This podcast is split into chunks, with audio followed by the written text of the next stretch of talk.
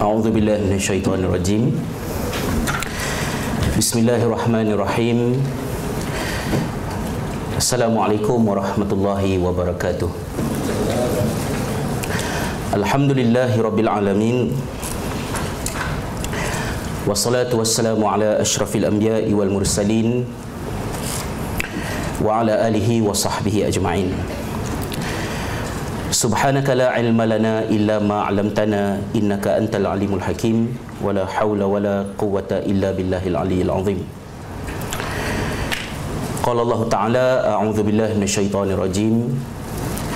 Ya ayyuhalladzina amanu taqullaha haqqa tuqatih wa la tamutunna illa wa antum muslimun.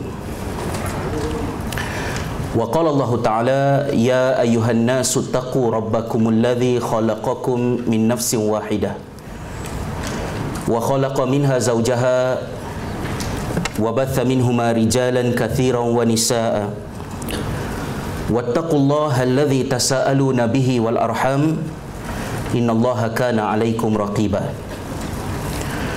وقال الله تعالى يا أيها الذين آمنوا اتقوا الله وقولوا قولا سديدا يصلح لكم أعمالكم ويغفر لكم ذنوبكم ومن يطع الله ورسوله فقد فاز فوزا عظيما صدق الله العظيم Uh, terima kasih kepada saudara Nasai, tuan pengurusi majlis yang dihormati lagi diraikan Imam Muda Ashraf selaku tuan rumah dan pasukan uh, Ben Rizwan ya, selaku penganjur bersama dengan pihak di Universiti Melaya ini. Tidak dilupakan uh, para asatizah Ustaz Zahiruddin Zabidi rakan pembentang uh, Bapak Jawahir yang bersama semenjak pagi tadi para asatizah muallimin muallimat uh, juga rakan pembentang dan guru saya uh, Dr. Muhammad Asri Zainal Abidin kalau ada lah menyorok kat mana saya tak nampak kan eh. Ya, kadang-kadang ada eh, celah-celah bangku mana-mana kan eh. Seterusnya tuan-tuan dan puan-puan, sahabat-sahabat muslimin dan muslimat yang dirahmati Allah SWT sekalian. Pertamanya saya dengan rasa rendah dirinya mengisytiharkan slot saya ini sebagai slot Khailulah untuk tuan-tuan puan-puan mengumpul semangat dan tenaga bagi mendengar pengisian yang lebih penting selepas ini. Ha, ya. Tapi bolehlah nak dengar pun boleh ya, tidur pun satu ibadah. Ya. Ashabul Kahfi mendapat rahmat daripada Allah dengan Allah menidurkan mereka. Ya. Itulah. Um, saya menyambut apa yang telah dibentangkan daripada awal tadi Uh, secara ringkasnya dari segi sejarah program ni ya uh, asalnya saya dengan rasa sangat berat hati uh, menerima uh, jemputan daripada pihak penganjur untuk berbicara tentang Buya Hamka. Kerana kalau Ustaz Fawaz pagi tadi mensia-siakan 33 tahun umur dia dan hari ini baru nak bertaubat mengenal Buya Hamka saya lagilah teruk.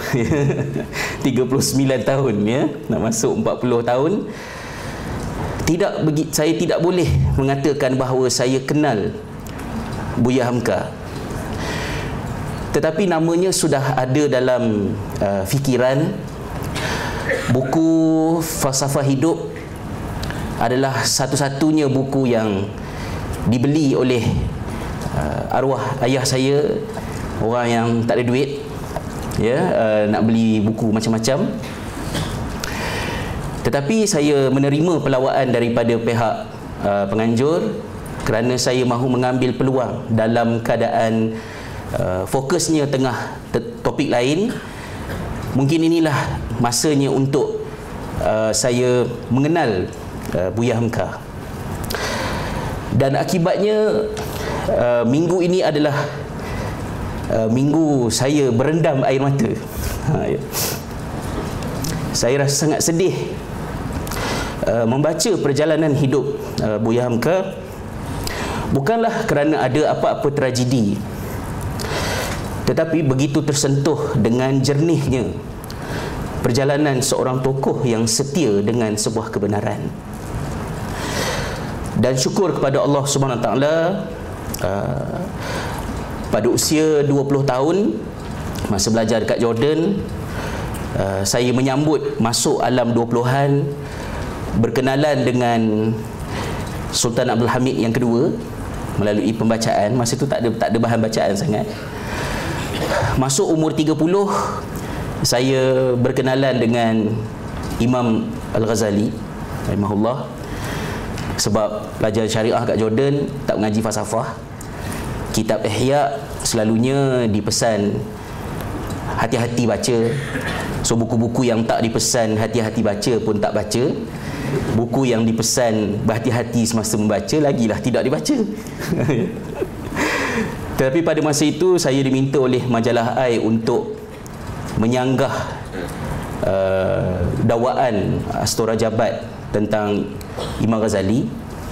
Dan saya diberikan masa dua minggu untuk mengenal Imam Ghazali dan menjawab sarjana lah saya katakan Astora Jabat. Dan saya menerima usia 30 sebagai usia mengenal beliau. Dan masuk 40 40 lah Februari lepas 40 Hijriah. Nah itu yang sebenarnya kan ya. Berkenalan dengan Buya Hamka. Jadi dalam banyak-banyak pembentang ni kira saya lah yang paling teruk ya. Sungguh tidak kenal dengan Buya Hamka tetapi dalam seminggu ini uh, tidur ya berbantalkan uh, karya Hamka. Uh, Alhamdulillah isteri saya tak cemburu. Apa benda ni? Kan? temenung temenung kan ya. Kemudian tadi masa tengah sedap dengan ceramah Ustaz Zahiruddin orang rumah saya uh, post kepada saya sekeping surat. Dia snap dekat rumah lah dia kemas bilik saya. Bilik bilik bilik bilik study. Dia jumpa sekeping surat. Iaitu surat yang saya tulis kepada ayah saya. Masa saya tingkatan 4 di Sekolah Menengah Agama Sekutar Labu menyatakan rasa tidak puas hati saya dengan pengajian saya di sekolah itu dan isteri saya kata budak yang tulis surat ni sangat selfish, sombong degil. Dan bila saya baca sekejap tadi wah teruknya aku masa ni kan tetapi ayah saya melayan di highlight. Satu poin satu poin saya bagi tahu kenapa saya nak berhenti sekolah. Saya tak suka sekolah di Smart Labu. Sebab sains bukan saya saya orang sastra saya tulis dalam surat tu. Baru tadi saya baca balik kan. Surat bertarikh Mac 1991 dan ayah saya highlight satu satu satu poin dalam tu. Dan dia mohon kepada sekolah untuk mempertimbangkan permintaan saya bertukar ke kelas sastra. Yang saya tersentuh sikitnya sebab uh, ayah saya meninggal awal. Saya memang tak sempat kenal dia tetapi ayah saya ni ada beberapa buah buku. Dia gaji kecil. Dia tak pernah tukar baju. Kecuali mak saya beli sebab mak saya dah tak larat dah tengok baju buruk dia pergi pejabat. Tetapi seorang anak yang degil uh, keras kepala sombong saya rasa lah saya baca surat tu. Saya rasa bakar lah surat ni. Pergi snap buat apa? Kacau nak dengar seminar ni kan. Dia sengaja lah tu. Akhirnya saya fikirlah agaknya ayah saya agaknya kan ayah saya mengambil iktibar pada perjalanan hidup Hamka. Salah seorang daripada tokoh yang dia pernah sebut dan dia pernah baca bahawa tugas seorang bapa adalah untuk menyabarkan diri atas kedegilan seorang anak yang mencari kebenaran. Dan disitulah saya nampak saya nampak Hamka sebagai ibrah untuk saya belajar daripada perjalanan hidupnya ha. slide ada 12 tak gerak lagi saya plan nak cakap setengah jam je sebab saya nak bagi laluan banyak-banyak sebab saya tengah asyik mendengar saya tak nak bercakap saya nak mendengar ha, ya? Jadi kita nak berbicara lah sedikit tentang tokoh. Bila nak bercakap tentang tokoh, kita ada masalah sikit. Ha, ya, masalah sikit sebab kalau pelajar-pelajar sarjana masters PhD terutamanya masters lah. Takut saya takut ada lecturer saya kat sini kan? Tak apalah asah je lah kan? Kajian tokoh adalah satu pilihan proposal yang tidak disambut baik. Saya pun tak tahu kenapa.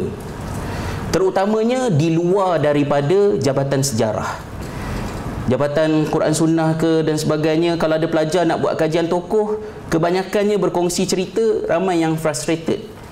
Lecturer tak support. Apa kaji tokoh? Tak ada benda, benda lain yang lebih lebih bagus untuk dikaji kan? Maka sebab itu saya letakkan satu tempat kenapa kajian tokoh penting? Kalau dalam dunia yang lebih luas bukan dalam dunia Islam kajian tokoh sudah wujud semenjak, semenjak daripada zaman klasik. Ahli-ahli falsafah mendebatkan sejauh manakah kajian tokoh ini mempunyai kesan kepada pembangunan sosial. Dan kajian tokoh ini ada konsepnya iaitu tokoh historical figure adalah seseorang yang benar-benar disabitkan oleh sejarah akan wujudnya ia berbeza dengan mengkaji seorang legenda. Ha, ya, dan saya tak tahulah hantuah nak letak buah historical figure ke ataupun legenda memang tak arif. Orang Melayu yang jahil sejarah tanah airnya sendiri. Tengah belajar tengah belajar. Nah ya. Dan di zaman klasik dalam Greco-Roman civilization mengenali tokoh dan membayangkan diri di kerusi. Eh di kerusi pula di kasut tokoh itu adalah salah satu daripada kaedah pendekatan dalam pendidikan untuk menanamkan nilai-nilai murni supaya kita mengambil sesuatu yang positif daripada tokoh itu. Misalnya ya uh, Nocta de Stemre adalah benda yang dipentaskan yang dibaca untuk memperkenalkan kepada anak-anak di Eropah dengan Charlemagne sebagai tokoh penting dalam permulaan Eropah moden. Sajalah. Ini maknanya tak ada point lah ni bawa cerita lain. Ha ya. Okey, itu yang first. Dan bila kita nak kaji tokoh sebenarnya ha, ya, saya jarang guna perkataan sebenarnya sebab sebenarnya inilah perkataan yang sangat berat ya macamlah ya sangat kamu tahu itulah yang sebenarnya ha ya jadi jaranglah pakai ni tapi setakat yang saya tahu bila kita nak mengkaji tokoh ada mazhab-mazhabnya pada mengkaji ketokohan seorang tokoh hmm, kenapa kena mengenanya nama-nama ini dengan Buya Hamka mungkin secara direct tak ada kena mengena tapi bila saya membaca tentang aliran-aliran mengkaji tokoh ini, orang-orang yang tak suka dengan kajian tokoh ni macam ada bau-bau bacang dengan Herbert Spencer. Ya? Dia nak murid Herbert Spencer ke?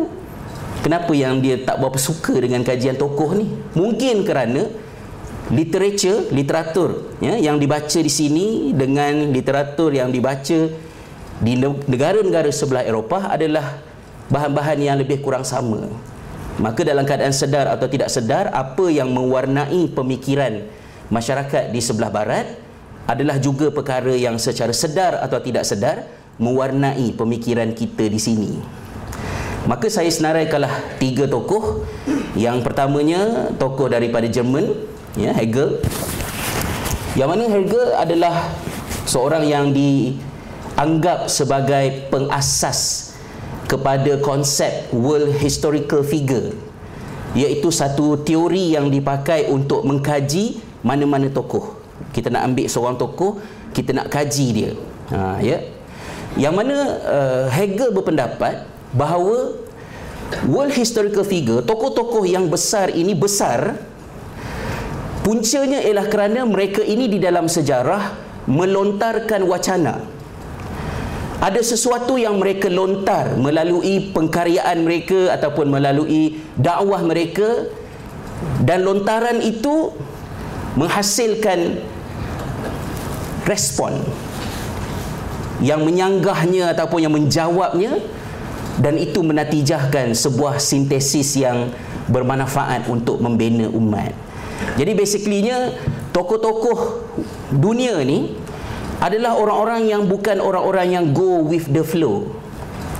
Orang-orang yang go with the flow payah nak outstanding. Okey je, okey, ikut je lah. Ya. Pepatah Melayu kata bagai melukut di tepi gantang. Hadirnya tidak disedari, perginya tidak dirindui.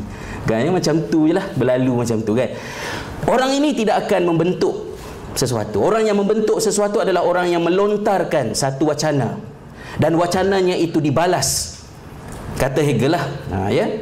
Dia memberikan contoh, misalnya Caesar, ya, Julius Caesar, uh, seseorang yang lahir pada suasana ketika mana Rom berada di persimpangan ya antara mempertahankan uh, keadaannya sebagai sebuah republik ataupun beralih menjadi sebuah empire. Dan uh, Caesar tidak berjaya untuk memposisikan dirinya sebagai seorang uh, emperor. Dia pergi tetapi namanya terkait dengan konsep empire. Ya zar ya kaisar ya semua itu adalah lanjutan daripada benda tadi. Jadi maknanya seorang tokoh itu mungkin tidak meninggalkan sesuatu yang membekas di zamannya tetapi dia melarat pengaruhnya selepas dia meninggal dunia. Itu contoh-contoh yang kita jumpa lah berkaitan dengan orang-orang yang macam ni. Ke mana saya pergi ni? Ya? Okey meraihkan mengantuk semua orang. Laju sikit ke depan. Seorang lagi tokoh daripada Scotland, Thomas uh, Carlyle, memperkenalkan satu lagi konsep untuk mengkaji tokoh uh, iaitu berdasarkan kepada kepimpinan dan juga uh, nilai keperwiraan pada tokoh tersebut. Jadi beliau uh, mengkaji banyak tokoh termasuklah ya junjungan mulia Nabi Muhammad sallallahu alaihi wasallam dan uh, Thomas Carlyle dianggap sebagai pemula kepada the great man theory yang menjelaskan tentang impak karisma, hikmah dan kemahiran berpolitik dalam membentuk sejarah. Tapi orang-orang macam ni, Hegel dan juga Thomas Carlyle ini kalau kita ikut mazhab dia, maknanya kita akan memandang sejarah dengan melihat orang-orang yang atas-atas, berjawatan-jawatan. Sehingga kita menganggap bahawa perlakuan-perlakuan mereka itulah yang membentuk sejarah kita terlupa kepada orang-orang yang di akar umbi ha, ya dan sebenarnya itu tidak begitu kena orang-orang yang di akar umbi ni tajuk ceramah semalam tu yang tak tak apa tak, tak apa tidur malam kan. Sebab semalam punya tajuk tajuk yang baru juga untuk saya tapi saya sangat seronok men, men, menyediakan bahan untuk tajuk semalam iaitu tentang kehidupan anak-anak muda di zaman Daulah Osmaniyah ya bukan tokoh-tokoh anak muda Bagaimana kehidupan mereka? Mereka dengan hubungan bapa dengan anak Bagaimana? Bila anak-anak muda pergi ke kedai kopi Pada kurun ke-15, 16 Bagaimanakah tingkah laku mereka Di dalam suasana seperti itu? Social history. Ha, ya? Jadi benda ni mungkin akan tercicir Kalau kita terikat dengan idea berkenaan. Walau bagaimanapun Walau bagaimanapun Hegel dan Kala ini membayangkan Menanggap bahawa orang-orang ini adalah merupakan wakil kepada konsep-konsep yang mana mereka ini hanya menyampaikan idea-idea tersebut dan bukan mereka yang membentuk sejarah. Maknanya benda ni dah fix. Ha, ya, mereka ni hanya menjalankan ha, sejarah. Maknanya bukan atas pilihan mereka sendiri. Maka kalau guna teori Hegel ataupun Thomas uh, Carlyle ini kita susah nak meneladani ketokohan seseorang sebab kehebatannya, kejayaannya adalah pada melakonkan skrip yang telah ditentukan oleh kehidupan oleh Tuhan lah sepatutnya kan. Jadi saya rasa tak apa kena lah. Nombor tiganya, orang yang lagi garang lah ya, Herbert Spencer, social Darwinist. Dia kata tokoh-tokoh sejarah ni hanyalah trivia. Benda-benda yang tak berapa, tidak berapa penting lah ya, dalam sejarah. Tokoh-tokoh ini, the births, yeah, deaths, marriage of kings and other like historic trivialities are committed to memory not because of any direct benefits that can possibly result from knowing them but because society considers them parts of a good education. Sebab kita anggap dia penting untuk pendidikan maka dia berada di minda kita. Hakikatnya mereka tidak ada apa-apalah. Nah so lantaklah dia orang ya dekat Eropah ni pedulikan dia orang. Bagaimanakah kita sebagai umat Islam memandang tokoh-tokoh dan pada petang pada hari ini wacananya adalah berkenaan dengan Buya Hamka. Al-Quran Ustaz Zahiruddin bentangkan tadi uh, menjelaskan tentang kepentingan sejarah bagi kita umat Islam. Ha, ya, misalnya um, saya terbaca uh, komentar ya Dr. Abu Anas Al-Madani semalam Alam salam ya, Ustaz uh, ada disebutkan ya di dalam mukadimah ya kitab Syajarah Syajaratun Nur ya Zakiyah fi Tabaqat Al-Malikiyah menjelaskan tentang mempelajari kehidupan nenek moyang mendidik akhlak anak-anak dan cucu cicit Ha, ya, kita belajar tentang sejarah orang dulu-dulu ini adalah untuk mengambil manfaat pada kebijaksanaan ya, dan juga teladan-teladan yang yang baik. Lalu Al-Quran menggariskan bila kita nak tengok tokoh nak pakai teori Hegel ke Thomas Carlyle ke Herbert Spencer ke Al-Quran datang dengan konsepnya sendiri. Sekurang-kurangnya lah ada empat ayat yang saya cuba kongsikan untuk menggambarkan bila kita nak mengkaji seorang tokoh apa yang kita nak ambil daripadanya ini terutamanya khusus bagi pelajar-pelajar sarjana yang diperlekeh proposal mereka oleh pensyarah kerana bercadang untuk mengkaji seorang tokoh. Of course lah kalau tokoh tu tokoh yang memang banyak dah orang kaji macam nak tulis tentang Ibnu Khaldun mungkin payahlah sebab banyak dah kajian yang telah dibuat. Tetapi saya tak setuju dengan sikap tidak menggalakkan pelajar membuat kajian tokoh sebab ada ramai tokoh yang belum dikaji. Kita kekurangan sampel untuk memahami silam kita. Dan tokoh-tokoh inilah perakam sejarah tersebut.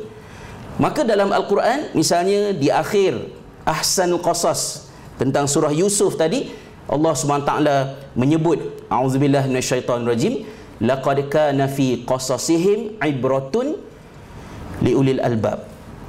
Sesungguhnya pada kisah mereka orang-orang yang terdahulu ini adanya ibrah untuk orang-orang yang get the point. Ha ya liulil albab ibrah itu membina konsep bahawa apabila satu sejarah dikaji salah satu daripada terasnya ialah apa yang dikaji itu mesti boleh dikaitkan dengan kesemasaan kita.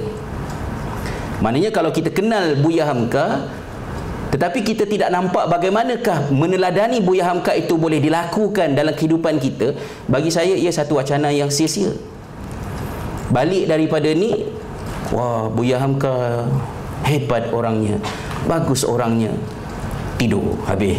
Ha, ya, esok sambunglah kerja lain semua tak tak tak ada apa-apa yang nak dikaitkan dengan Buya Hamka. Sebab itu saya mulakan cerita tadi tentang tentang di mana saya melihat Buya Hamka dalam pemerhatian hidup saya ya awal tadi.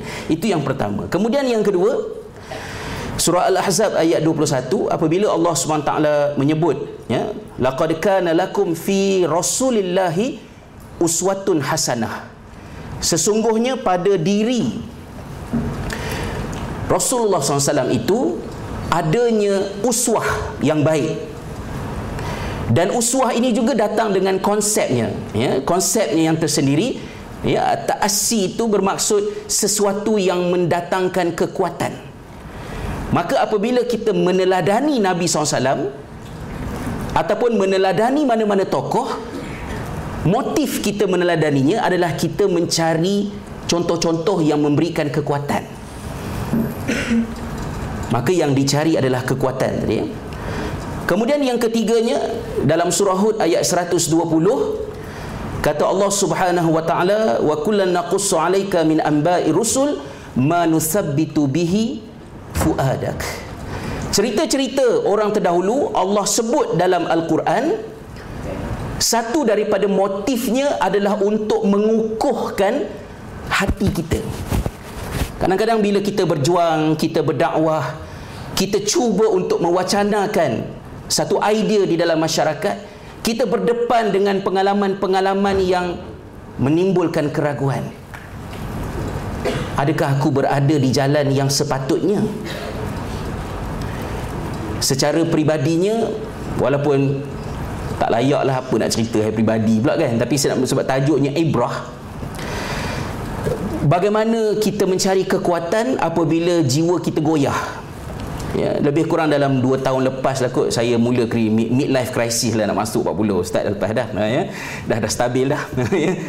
saya ni baru terpuasan keluar keluar uban kat sini keluar uban kat sini keluar uban ni. Lepas tu dah lupa nak mengaji dah tak lancak macam dulu. Otak tu rasa macam dah slow sikit. Uh, mula menerima hakikat yang beransur ke satu kehidupan lain. Ha, yang tak kata tua sebab Rasulullah SAW lepas 40 lah memimpin peperangan dan segala peristiwa besarnya kan? So kita bukan menuju usia pencin tapi timbul rasa gelisah. Gelisah dua tahun lepas buat program ni buat program tu buat program ni buat program tu duit masuk. Kan? Ada satu jabatan jumpa dengan saya minta saya bawa kursus training dekat office saya dah tak nak dah sebenarnya. Lepas tolonglah ustaz. Dia kata kan saya kata okey kalau nak saya ceramah juga saya ada tiga je modul yang saya rasa saya boleh justify saya ada ilmu dan sedikit kemahiran dalam modul ini. Tak kisah lah ustaz, janji ustaz ceramah. Kata kata jabatan ni.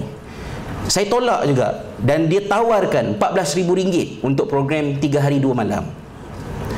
Jadi bila dia tawarkan itu, saya jadi bingung. Saya kata kenapa yang dia nak sangat saya bercakap ni?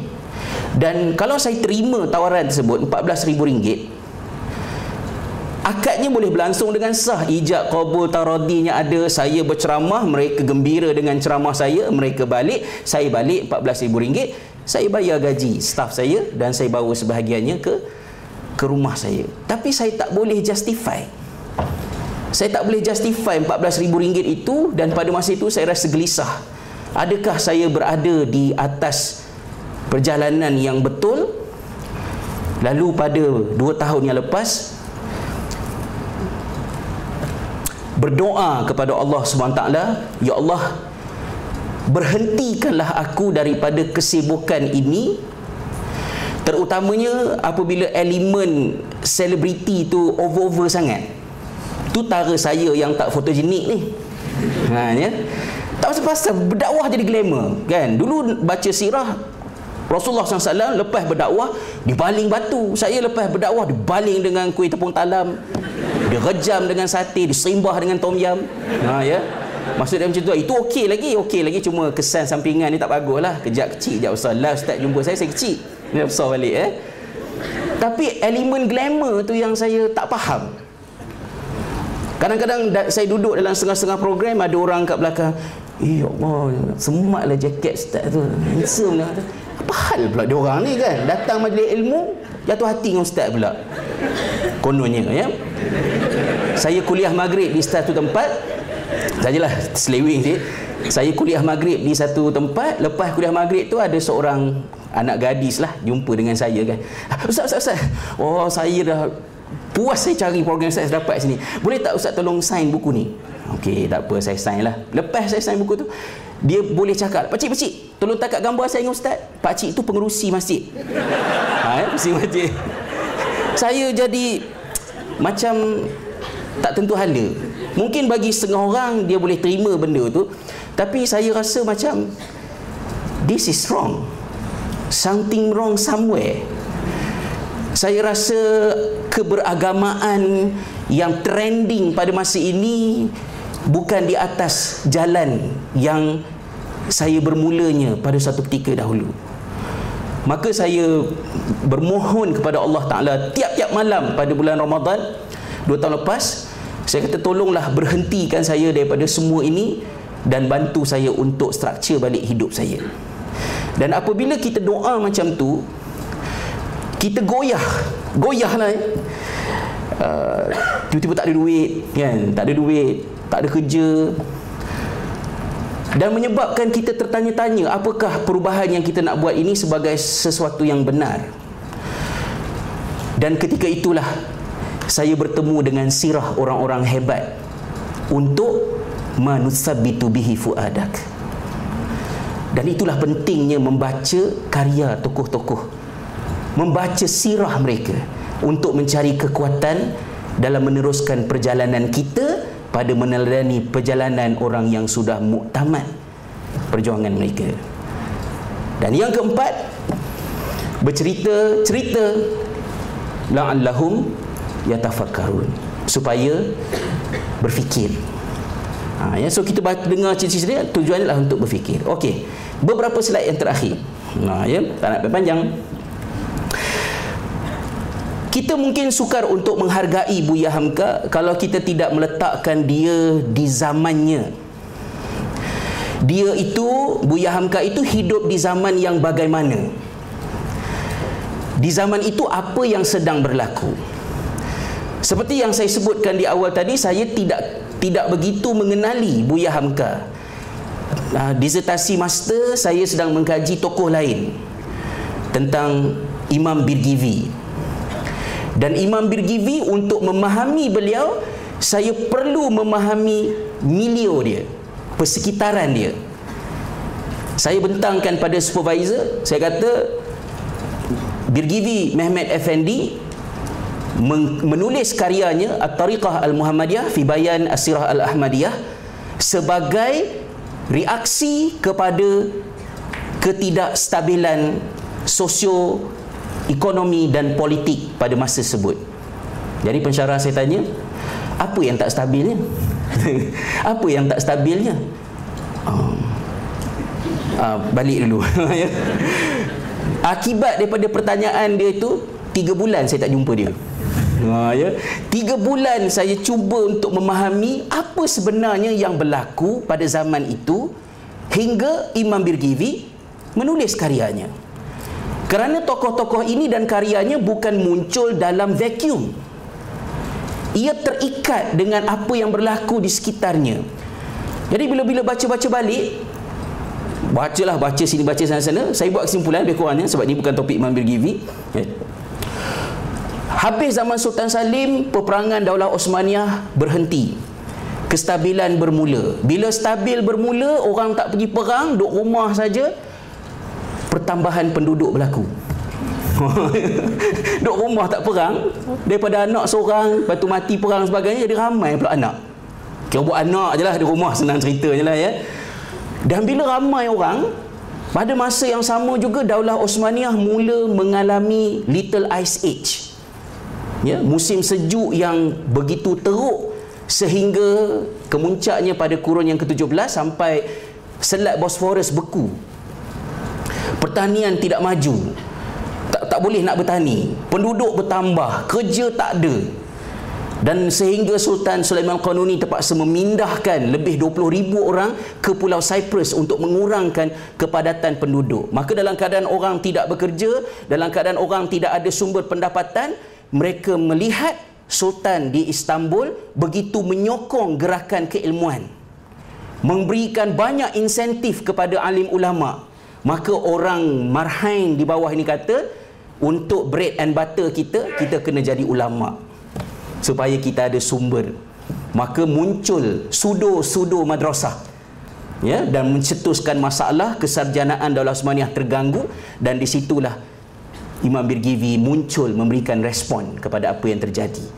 Maka bila kita memerhatikan perjalanan Buya Hamka lahirnya beliau pada tahun 1908 dan perginya beliau meninggalkan kita pada tahun 1981 beliau itu membesar keremajaannya berada di zaman yang kacau bilau.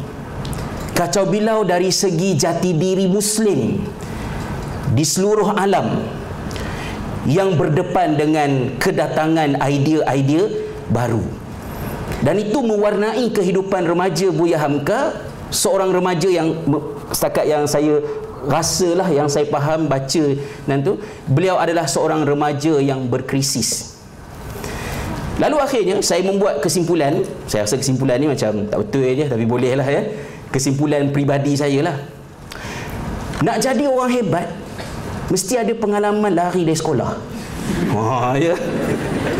Mesti ada pengalaman lari pada sekolah. Sebab saya pernah juga membaca tentang Muhammad Abduh. Pada usia belasan tahun dia tidak dapat menerima pendidikan yang formal yang disampaikan kepada beliau ya pada masa tersebut kerana orientasinya adalah pada menghafal dan memuntahkan kembali hafalan itu sedangkan ia tidak memberikan kekenyangan pada fikirannya yang kritis sebagai anak muda usia belasan tahun pada masa itu Muhammad Abduh melarikan diri lari dari sekolah. Tetapi dia telah dipujuk oleh bapa saudaranya ya disebut Syekh Darwish ya Albert Hurani dalam buku dia um, lebih kurang ada sentuh sedikit kata pujuk Muhammad Abduh kata bapa saudara dia aku tahu apa yang engkau mahu tetapi engkau hanya dapat mengecap apa yang engkau mahu kalau engkau bersabar untuk menghabiskan dulu pengajianmu ini. Maknanya naluri anak muda nak sesuatu bukan itu masalahnya Masalahnya ialah anak muda perlu belajar makna disiplin. Apa dia disiplin? Sabar dengan benda yang kita tak suka sebelum kita dapat apa yang kita suka. Maka kena sabar dulu. Jangan nak-nak time tu juga. Muhammad Abdul lari. Ha, ya? Dan Buya Hamka tidak gembira dengan kehidupannya terutamanya selepas dimasukkan ke Qawalid Sumatera pada masa tersebut dan diringkaskan ceritanya yang sesenai itu dia telah membawa diri pada tahun 1924 saya sikit sikit banyaklah ya berangkat ke tanah Jawa merantau. Satu lagi untuk jadi orang hebat sila keluar dari kampungmu. Nah, sebab tu saya cakap dalam kuliah maghrib dekat kat rumah saya belajar anak-anak bangi jangan belajar di UKM At least UTM pun tak apalah. Cross KL masuk Jalan Semarak. Kalau tak ke UTM Skudai, ke Universiti Utara atau tidak sampai ke Rusia, Jordan, Mesir sebagainya. Kalau lahir UKM, sekolah rendah UKM, apa ni? Sekolah rendah Bangi, lahir Bangi, sekolah menengah Bangi, universiti pun Bangi. Saya yakin orang ini membosankan. Ya. Tak ada tak ada tak ada apa menariknya berkawan dengan orang begini. Dan ilmunya juga mungkin sangat ke buku teks an sifatnya. Ha ya. Kerana dia perlu merantau untuk membuka pandangannya terhadap kehidupan. Itulah Buya Hamka merantau. Ha ya merantau kemudian uh, banyaklah bertemu dengan tokoh-tokoh yang penting. Saya tidak berhajat untuk main. Dalam kertas kerja Dr. Muhammad Asri juga ada uh, disenaraikan. Insyaallah kita nikmati selepas ini.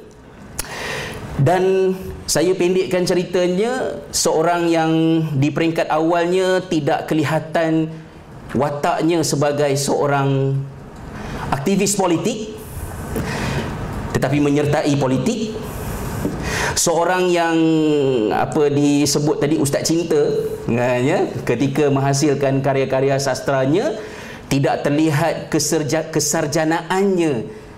Pada ketika itu menjadi seorang sarjana yang besar rasanya boleh kita katakan Buya Hamka itu seperti bukan kata go with the flow tetapi buat apa yang patut dan perlu pada satu-satu masa maka dia adalah seorang yang dinamik. Dan pada setiap peringkat umurnya dia mencari peranan terbaik yang dia boleh mainkan. Dan semua peranan yang dia mainkan impaknya sama iaitu besar. Sastrawannya dia berimpak sastranya. Politiknya dia berimpak politiknya. Dan kesarjanaannya sebagai seorang ulama ulama jugalah kita mengenalinya pada hari ini. Dia sentiasa buat apa yang sepatutnya dibuat pada satu-satu peringkat kehidupan.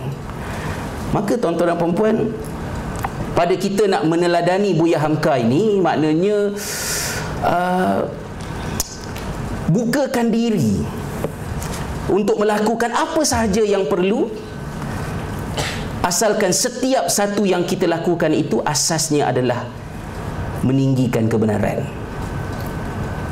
Sama ada pada karya yang bersifat romantik atau pada fatwa keras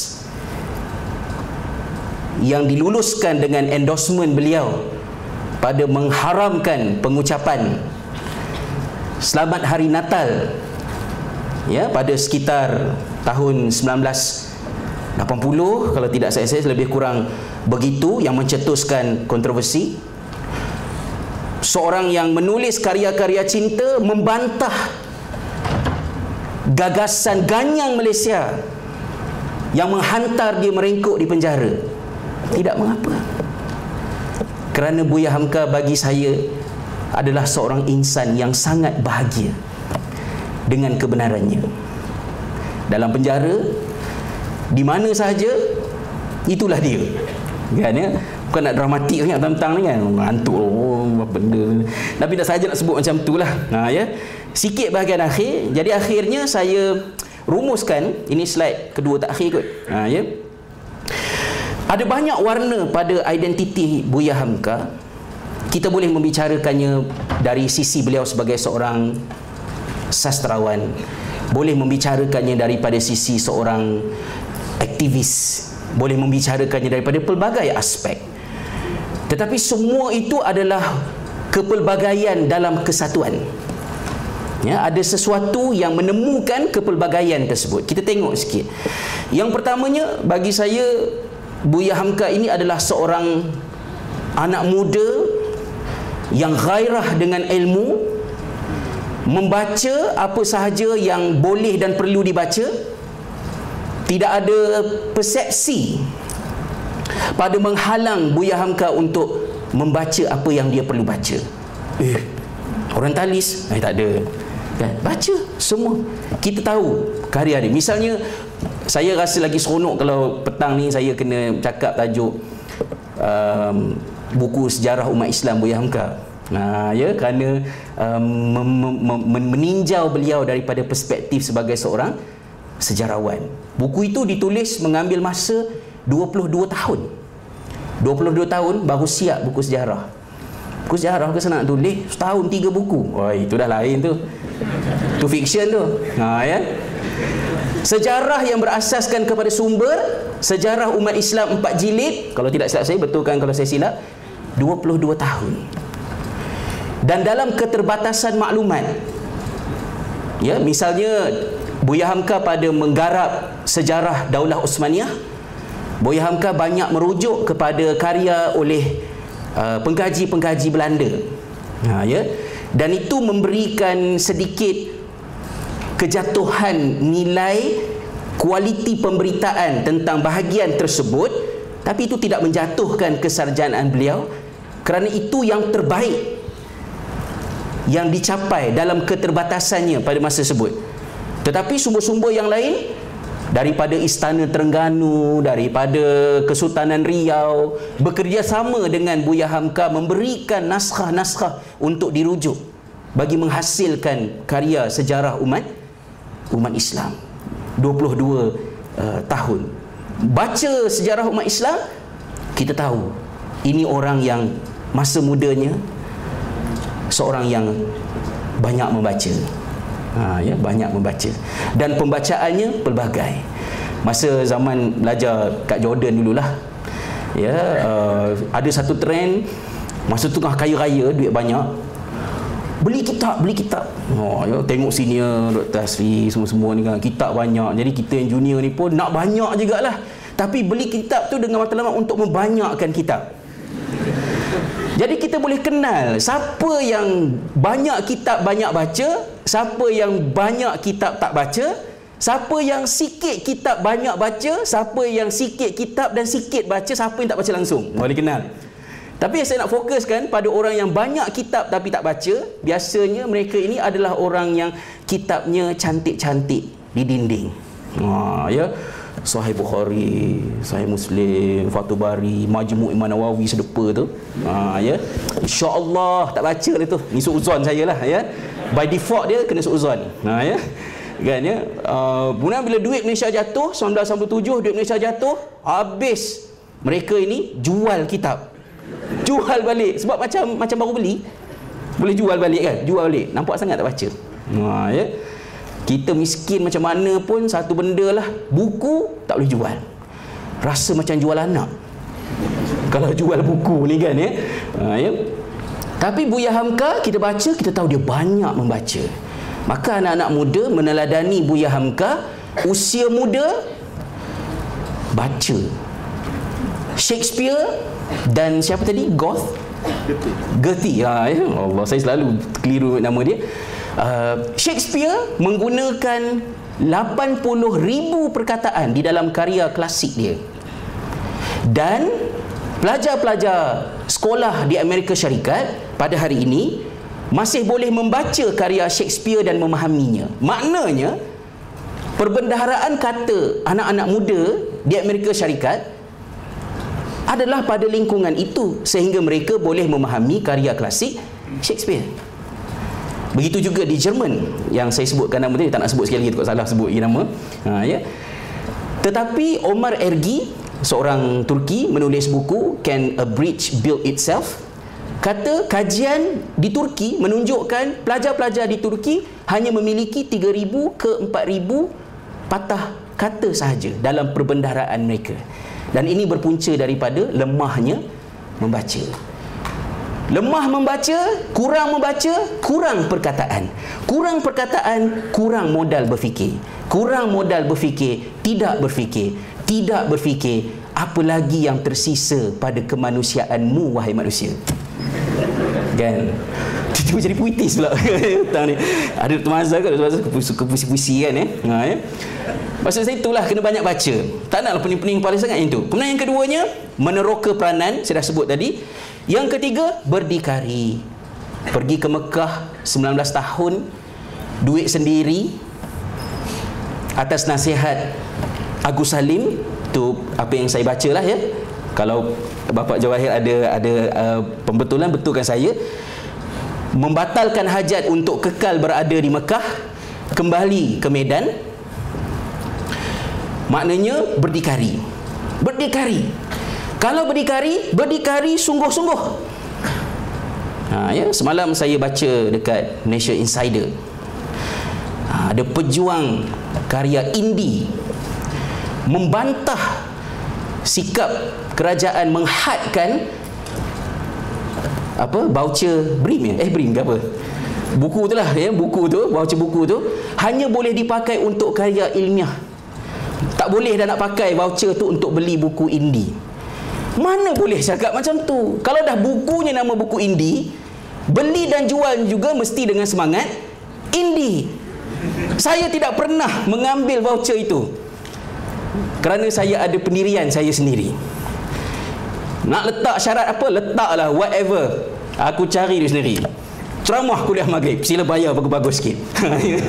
Untuk beli buku tak adalah saya gurau je ya tapi maksudnya macam itulah berdikari jangan mengkarya dengan karya merdeka ya dengan bahasa-bahasa merdeka nak mengamuk, nak mencarut, nak mencela silakan atas nama kebebasan tapi bergantung kepada subsidi kerajaan untuk membeli buku. Bagi saya ini satu kemunafikan.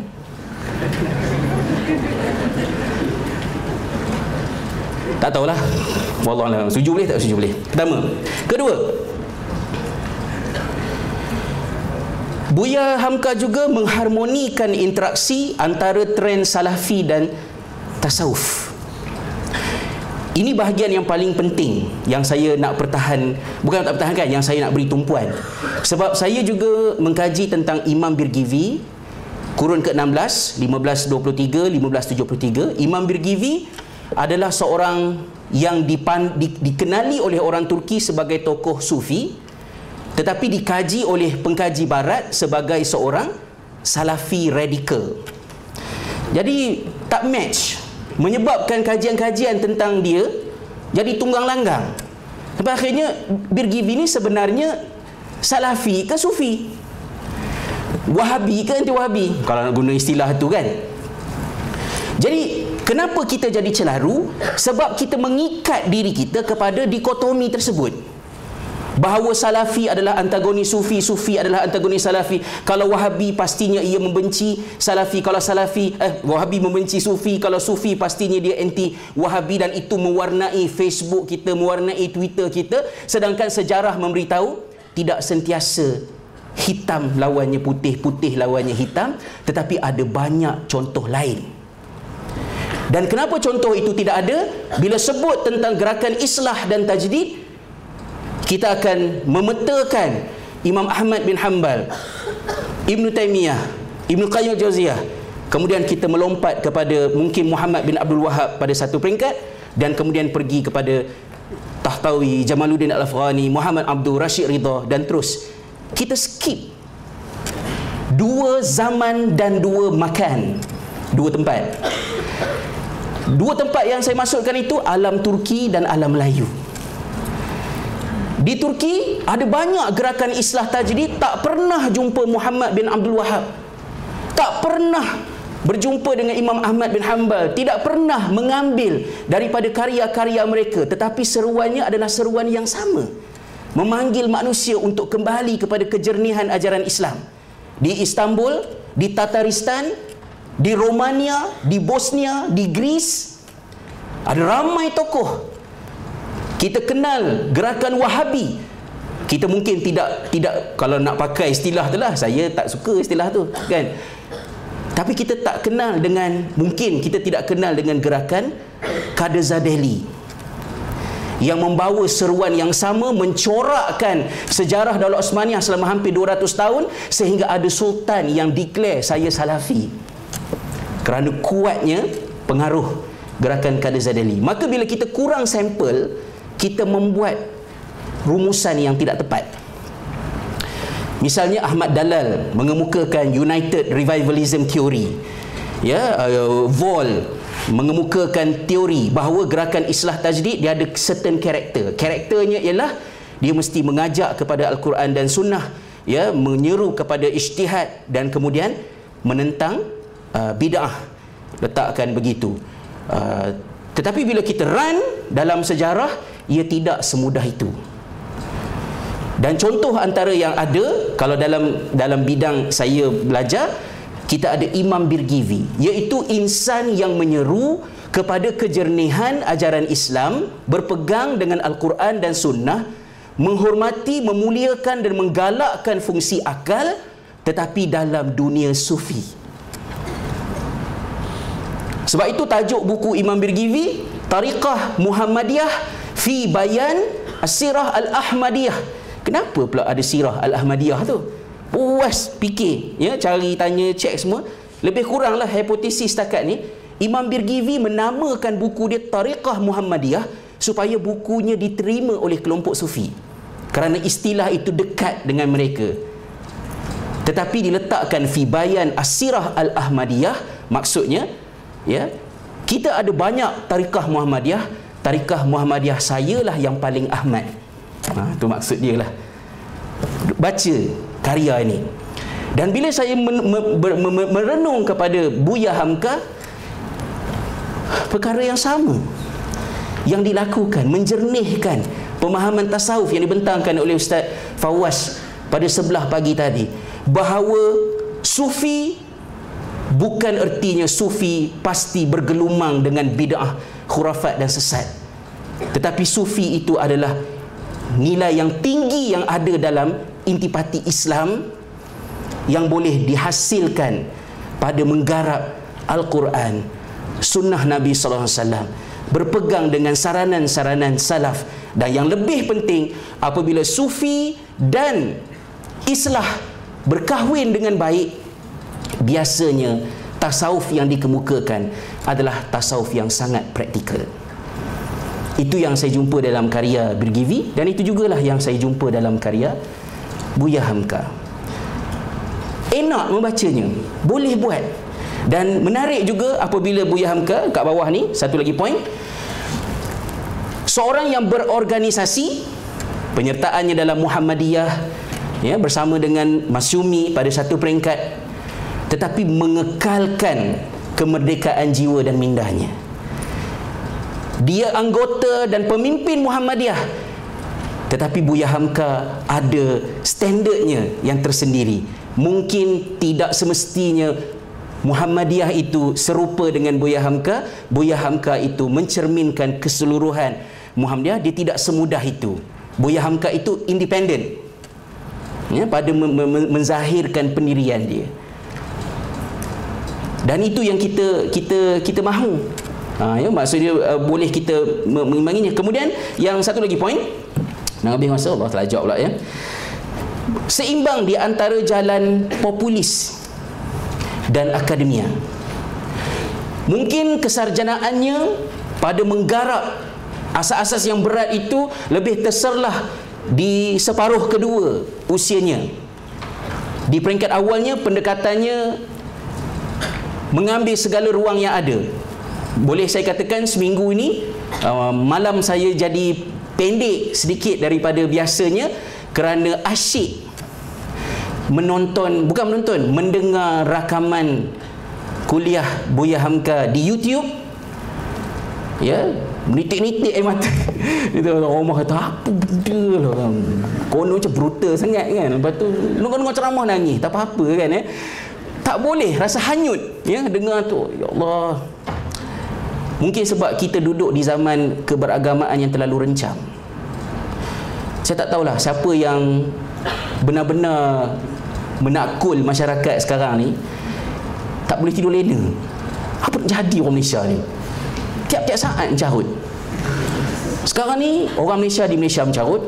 Malam kan pukul 12 dia orang tidur orang Malaysia dekat negara Arab pula mencarut.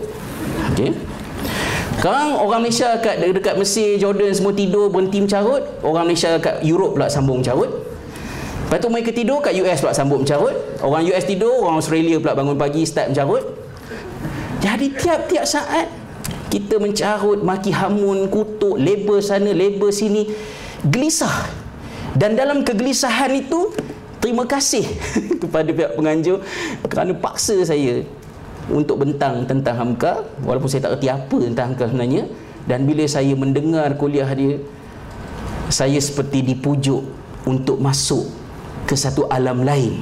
Dan alam itu bukan alam yang tidak berpijak di bumi yang nyata. Alam yang dibawa dalam ceramah Buya Hamka adalah alam yang memberikan sinar harapan.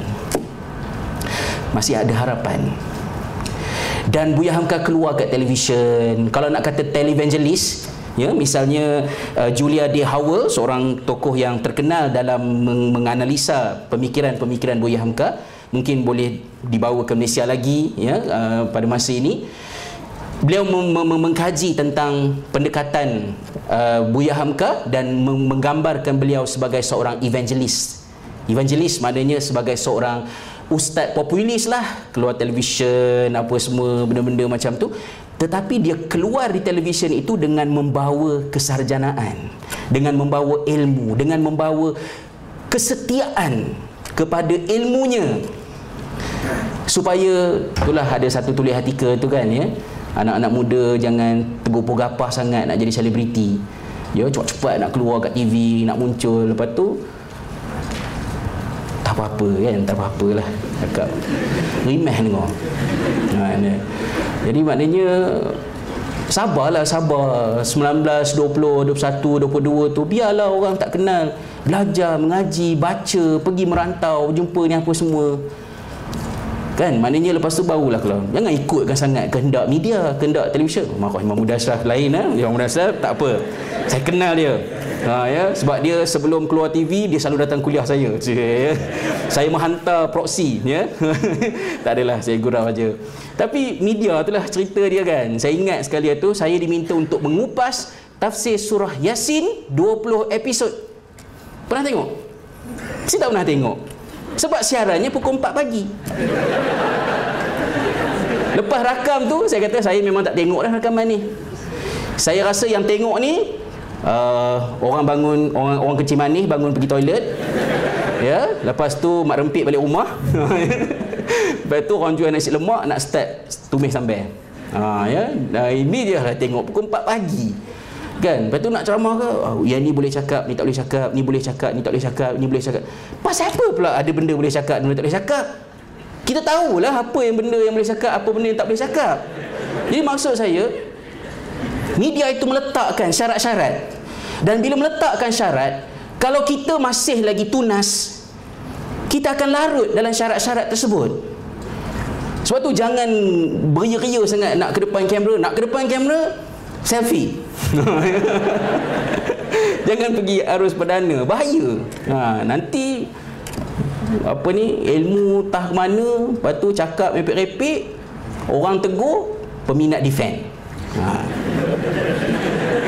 Baik jadi macam orang yang tak terkenal ni. macam saya Ustaz Zahruddin kalau kami silap senang je nak betul Ustaz tak betul itu oh okey okey okey tapi kalau saya glamour eh Ustaz Zizah salah eh mana boleh takau Ustaz Zizah salah kamu siapa nak mengatakan salah ha, itulah bencananya ilmu tak cukup jadi orang glamour. Buya Hamka muncul di televisyen di hujung usianya. Akhir 70-an 80-an adalah tengok sikit-sikit.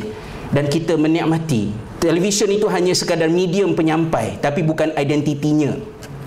Seperti mana kita pernah menonton Syekh Said Ramadan Al-Buti dalam televisyen Syria dan juga tokoh-tokoh yang lain itu di televisyen maka saya tak berapa setujulah dengan evangelism yang Julia D. Howell uh, gunakan but it's okay dan bagi saya yang terakhir bagi saya yang terakhir iktibar yang paling besar yang kita boleh belajar daripada Buya Hamka ialah beliau walaupun ya, la nuzaki ahadan Allah kita tidak ya melebih-lebihkan pada memuji seseorang tetapi sirah hidupnya yang telah dimuktamadkan pada 1981 pagi Jumaat tersebut Buya Hamka adalah seorang insan yang setia dengan kebenaran.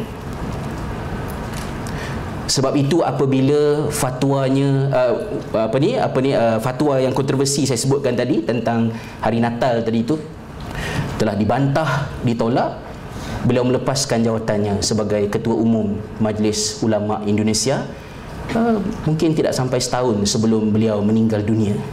Dan saya juga melihat contoh yang sama yang dibuat oleh Imam Birgivi ya, yang dibuat oleh Imam Birgivi apabila korupsi berlaku dalam pentadbiran Daulah Osmaniyah Imam Birgivi telah pergi ke Istanbul daripada Edirne minta nasihat daripada Syekh Abdullah Karamani dan Syekh Abdullah Karamani berkata kepada beliau uh, lepaskanlah dia memegang jawatan ketiga tertinggi dalam hierarki Uh, pentadbiran negara, perundangan negara.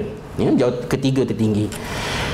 Dan sebab itu saya letakkan di depan buku terbaru saya Menalan Makna Diri, petikan kata-kata Imam Birgivi lebih kurang katanya pelihara kejernihan hati, ya, damaikan hati, tenteramkan hati, fokuskan kepada kebenaran.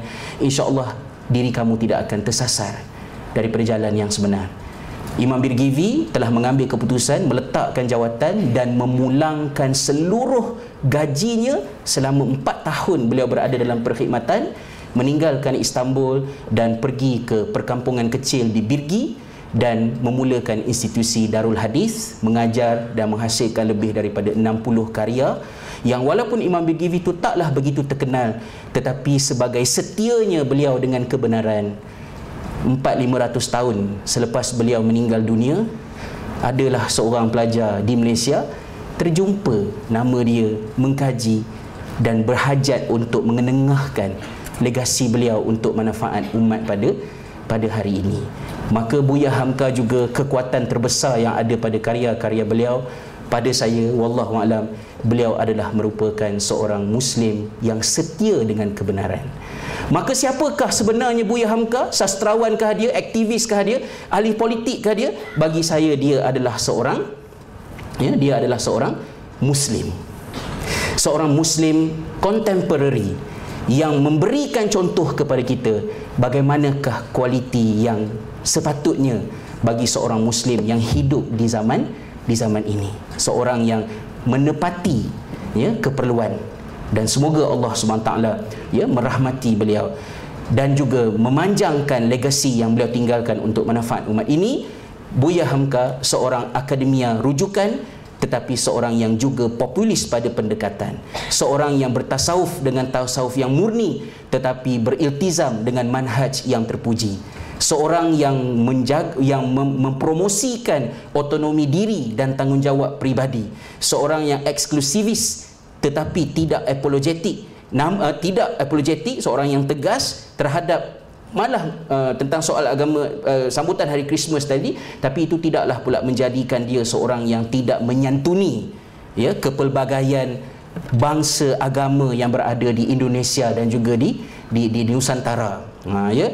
Ketinggian beragama bukan hanya kepada Khalik tetapi juga pada menyantuni makhluk ya? Kepasrahan kepada kepada alam ciptaan Allah yang disebutkan pagi tadi. Dan juga komitmen yang mutlak terhadap kebenaran. Maka tuan-tuan dan puan-puan janganlah rasa uh, terlambat untuk berkenalan dengan Buya Hamka. Bagi saya tidak rugi untuk sebahagian daripada masa muda kita digunakan untuk mengenali dan meneladani tokoh ini insya-Allah. Wallahu alam. Sekadar itu saja saya serahkan semula pada tuan pengusi. Uh, wabillahi hidayah wa taufik. Wassalamualaikum warahmatullahi wabarakatuh.